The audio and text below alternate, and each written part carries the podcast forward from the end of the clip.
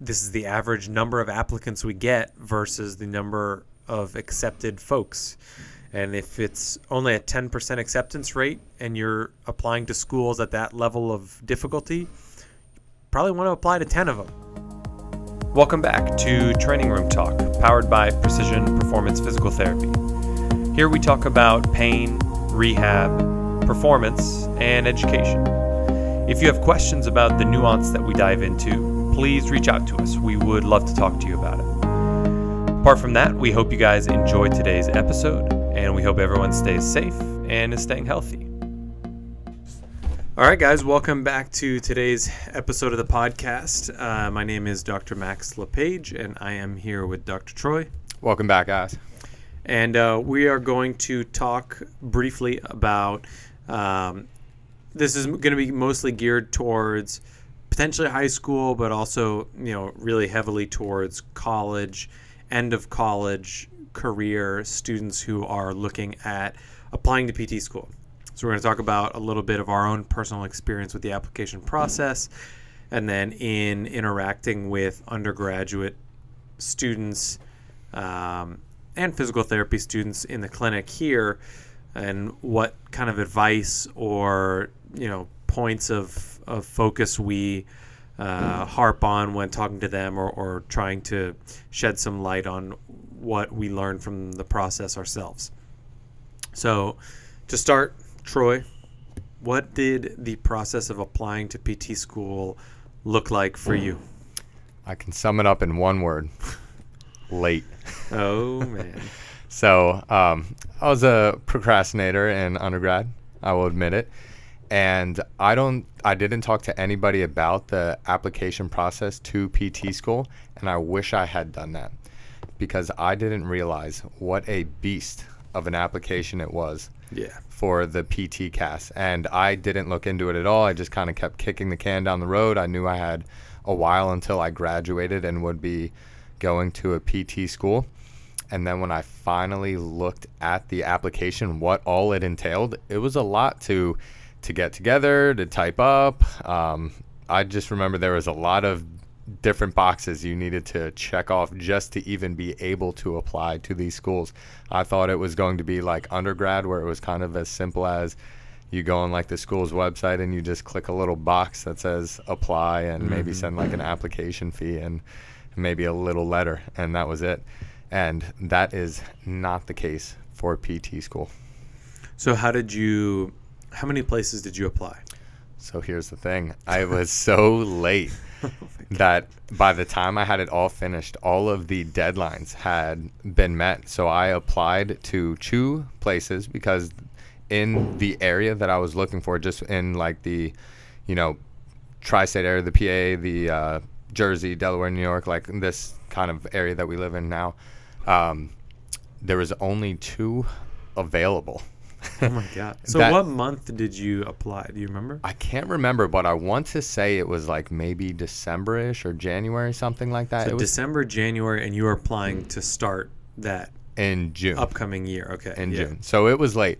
And I remember there were maybe a few other classes, but maybe they had a, um, a prerequisite of like um, organic chemistry or something, something that I didn't take. So I wasn't able to apply to those places. So I was limited to two, and luckily for me, it worked out. But I would strongly recommend it against doing that. And what were, obviously Widener was one of the two. What was the other one? Widener was one, and Alvernia was the other one. Mm. And at the time, Alvernia was very new. They only had one first year go through, so they weren't accredited by CAPTE, and it was super unclear and uncertain about the future and because of that, I chose to go to Widener. And luckily for me, Widener was a great choice for myself. I loved the program and it, and it worked out, but um, you will not always get that lucky with yeah. only applying to two. But I kept it at 100%, so I was happy with that. yeah. Yeah, I mean, I think most people, and what I generally tell people is probably worthwhile to apply to between five and 10. I think 10 is, is obviously on the higher end if you are potentially coming in with weaker test scores or, or uh, GPA or whatever, and then five if you're generally an academically successful student who gets accepted to things. Five is probably enough, unless it's the five hardest schools to get into. Uh, I I think I applied to seven schools. Um, but for me, it was different. Like I knew I was going in. Uh, I think I started kind of it being on my radar around May, June ish. So in the summer, I knew I had to get some hours done. So I was starting to complete uh, observation hours, and because of that, I was looking a little bit at schools' requirements for, you know, the, these schools that I'm looking at. Where do they require hours in inpatient, outpatient? Some had this like third specialty column that they required hours in. So just by nature of that, I was looking at the application process, and so I was, you know, looking at those things before it was even open to apply, and then by the time it was open to apply, it was just a couple weeks later, and I had uh, had everything kind of together. So you said May or June, so a year before PT school would have started. Yeah, yeah, because I, I believe it either opened. I think it opened like July first or July fifteenth, and my goal was to have everything done and submitted by like August first or August fifteenth. So I was giving myself like a month after it opened to submit the application. Uh, because certain schools are rolling admissions and certain schools are not. And rolling admissions essentially means that they accept students kind of as they apply.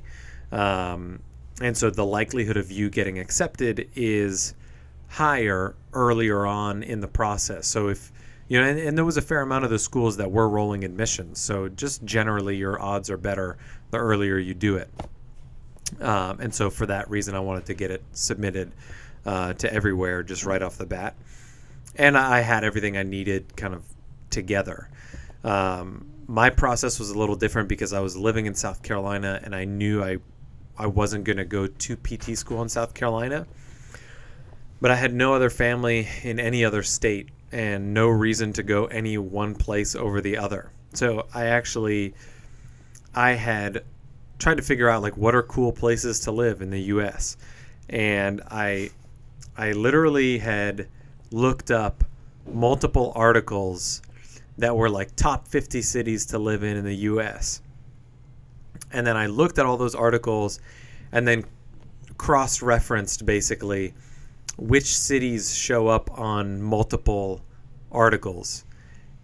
You know, basically taking the average of the top cities, like San Antonio, Texas, was consistently on almost all of those articles, right? Philly was on a lot of those articles. Um, Surprised. yeah, Philly's a great city. Um, and Denver obviously was on a lot of those articles. Uh, Boise, Idaho, like things like that. So I was looking at what are the common ones that show up, and then I, I put together like a list of 20, 20 or so cities, and then went to those cities and saw what are the PT schools in those cities or, or very close to them, and then compiled a list of those PT schools. And then took those PT schools and cross referenced those with the rankings of those schools and saw where they're ranked. And then essentially narrowed it all the way down to like 10 schools that were generally in good cities that were kind of diversely ranked in terms of like Pitt was number one, um, you know, Colorado, where I applied, was number 14, like the fairly high ranking schools. But then I had other schools that were ranked like 40th, 50th, 60th, just so I was applying to different varying degrees of, of difficulty or whatever. So, anyways, I ended up applying to, I think, seven schools of those 10, and I had eliminated those other three, I think, because they those specific schools required like separate application processes or there was just so many other essays or whatever and i was like ah, i don't really want to go to indianapolis or whatever um, and that's how i came up with the schools and then i you a know, lot better structure. well, it was more structured, but I also didn't know where I wanted to be, and so for me, I was like, you know, where am I going to live? How do I even decide? Start to decide about where to live, uh, or where to even apply. I just wanted to go somewhere new. Um, so I applied to, you know, like Pitt, Jefferson in Philly, uh, Puget Sound in Tacoma, Washington, a place in Texas, Denver, Colorado, Chicago, like all over the place. Um, and then you know got everything together on PTCAS and submitted it pretty pretty early on, and then it was just a matter of like knocking out interviews with the schools that were uh, offering interviews. Um, So yeah, you needed a decent amount of time to make those lists and cross reference and Yeah, I mean- figure out where you wanted to funnel this down to. Yeah, because like even I mean for me it was just that took longer than probably the application process. Like that was I was starting to think about that probably in April, and it was like April, May, June that I was just figuring out like and c- talking to my parents, talking to Marissa, my girlfriend at, at the time who I'm still with, and like we were trying to decide you know where where do we both want to live, and that was a quite a process. Uh, probably took three months versus the actual application. Once I had everything together, it took, you know, a few weeks. Um, so yeah, it was a pretty long process. Yeah, I had to take the GRE somewhere in there. Um, did you ta- did you take it? I did take the GREs. That's one thing that you know you're going through the PT or the PTCAS, and you're like, oh, the GREs. I I should take those. I should sign up for those. So that was another thing that kind of prolonged the process. Yeah, yeah, and you probably want to take it early enough that you theoretically could take it again if you need certain scores. I, I was thankfully only had to take it once um, because I was just satisfied with with my scoring on there, and um, and then the one school that I applied to that Jefferson that didn't require a GRE is the one I ended up going to. Of course. uh, obviously. I mean, I heard now that schools are waiving the GREs because of you know COVID and tough to get in testing centers and all that stuff. So schools are just waiving that requirement. Um, would you still recommend that students take that even if they are applying to some schools without the requirement? Like, would that still help them? Just showing that they they did take this and they took the time for it, or Yeah, I mean, I feel like just for the sake of not limiting yourself to only schools that don't require it. Like we've had people in here who've been in that circumstance, like, oh, I didn't take it, so I can only apply to these schools. And I'll, I'll say like, oh, well, why don't you apply to like Temple or Drexel or a couple of the other bigger schools? And it does end up being like, oh, well, they require the GRE, I didn't take it. So I would just take it.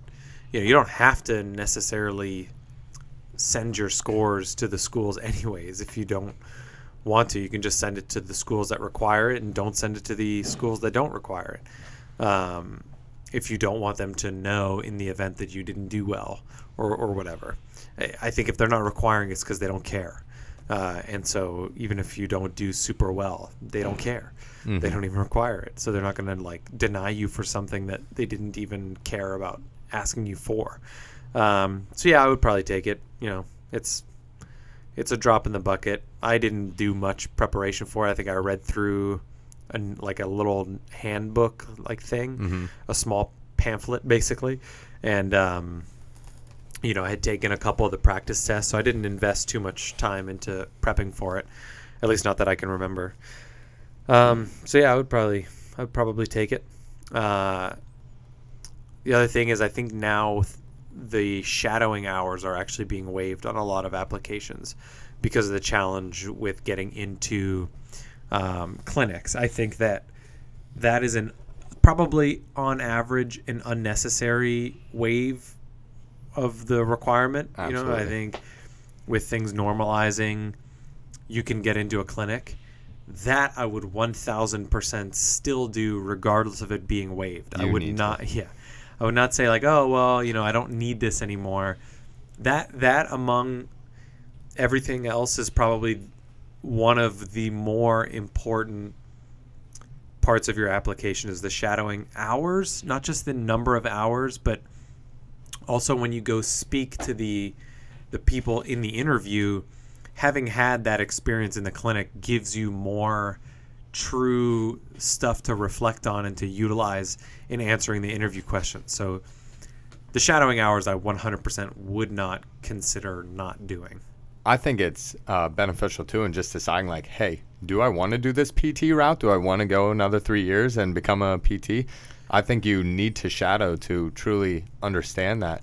Um, I also think it's a great idea to get some experience with physical therapy before you enter into PT school. It will just help you out more, just understanding what a physical therapist does and what it all entails, and even seeing some different patients and working with some people. I think that's hugely beneficial, and you it's a necessity. Yeah, one thousand percent. And you do get people who drop out of PT school because they realize, eh, this is not for me. Uh, or you get people who finish PT school and then go off to do something else that's not PT, or that become PTs and are just unhappy. Um, and Yeah. so, you know, that happens with any, that could happen with any career r- route, but shadowing is what's going to tell you the most accurately whether or not that that's going to be at risk of happening or or if it kind of is a good fit or you see yourself in there especially if you you know you might shadow at an outpatient you know private practice clinic and that might not be for you but a hospital based peds clinic might 100% be for you so not just in terms of the um, singular uh, number of hours or the amount of time or whatever. I- the diversity of the shadowing hours also is important for your own benefit and in terms of demonstrating to PT schools that you care enough to get informed uh, firsthand about what the profession is about is huge. Um, Yeah, I agree. I think that schools do really look for a variety. You know, it's awesome if you have 500 hours, but if they're all, you know, sports focused outpatient, it's, you know, they kind of see that as all the same. And that may not be as beneficial as somebody who has two or 300 hours in an outpatient, a sports, a, you know, acute care, a rehab, um, all that. I think variety goes a long way. 100% and it's more to speak to in your interviews too like that is that is ammo that you can use during your interview to answer questions and bring in some of your experience from the acute care setting to bring in experience from the peds setting and from the you know SNF setting and and it's going to improve your interview in terms of what you can speak to and it's going to demonstrate that you're not super one-sided I do think that for myself, like the one school that I didn't get into, I, when I look back, you know, I have no idea why I didn't. It was on paper easier to get into than other schools I applied to uh, that I did get accepted. But I do think that that was part of the reason is I, I remember the interview and I, I feel like I probably was a little bit too one dimensional in how I presented things. You know, my interest being around an athletic population. They were probably just like, eh, yeah, f- you know, 50th guy I've heard this weekend who wants to work with athletes, who wants to do that. And, you know, I think that I could have spoken to some of those other experiences a little bit more heavily. And that probably would have uh, been better for me to have done. Um, was there anything about the actual like logistics of the process for you from applying getting references timing that that stuff or just navigating the system that you remember being particularly hard Um? Yeah, I just remember it being a lot and just getting a lot of ducks in a row, getting a lot of like documents, and um, it. I would just recommend just getting on early and just looking at so you can like you know find your references. Who, who am I going to pick for my references? And I think I chose a decent amount of like professors. I think you that may have even been a requirement. And you know, a lot of professors are super busy, especially depending on what time of the semester. So making sure you talk to them and figuring out how much of a time frame they want, because maybe you want to apply to this school and their deadline is in November or whatever. You may not be able to go to your professor a month before and get a reference, and they might need, you know, six weeks or whatever to get back to you on this reference. So um, I would just look in early, see everything you need, and and figure out how long it will take you to accomplish all of those things. And then I would also recommend. I remember, you know, on the PTCAS, if I recall, there was a lot of like essays you needed to write or like short answers, and then you'd go to that school's website, and then they had their own essays that you would need to write. So I would also look into that and take that into consideration too, especially when you're trying to kind of time everything out. Yeah, and and those school essays a lot of times those questions remain constant versus the PTCAS essay, the one just for the system, is new every year. And so you might not be able to start writing the PTCAS one because you don't know until application cycle opens. But the school specific ones you may be able to get from their website and start writing those before the application even opens. Uh, and, and then saving yourself some time down the road by doing that. Um, for sure, with the references, like for one, you would never want to put someone on as a reference who you didn't first ask and ask specifically would you feel comfortable giving me a good reference or a positive reference? Uh, a lot of times it's like hey can you fill out this reference sheet? And they're just like yeah i guess so. And uh, they might not fill it out good like well you know might, what might to what you want. Yeah they might not play to your your favor. So asking them do you feel comfortable writing me a positive or, or supportive uh, recommendation letter or filling out this recommendation. You know, can I put you down and, and the system will contact you? Um, that's obviously valuable and, and important to know so that you're not blindsiding people and giving them only a week to do it or blindsiding them completely and they didn't even know that you were going to ask this of them. Um, so always asking them in advance and giving them plenty of time to, to fill it out is going to be good.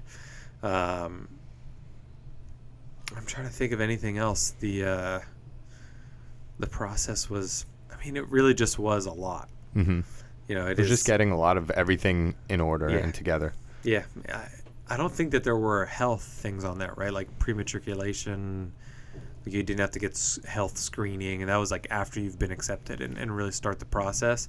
Yeah. But just those little essays, the resume together, uh, all the little school questions. Sometimes schools aren't listed on there and they have their own application system if they're not part of PTCAS, um, which is super annoying. And I didn't apply to any of those mm-hmm. just out of spite uh, for not participating in the joined system. Mm-hmm.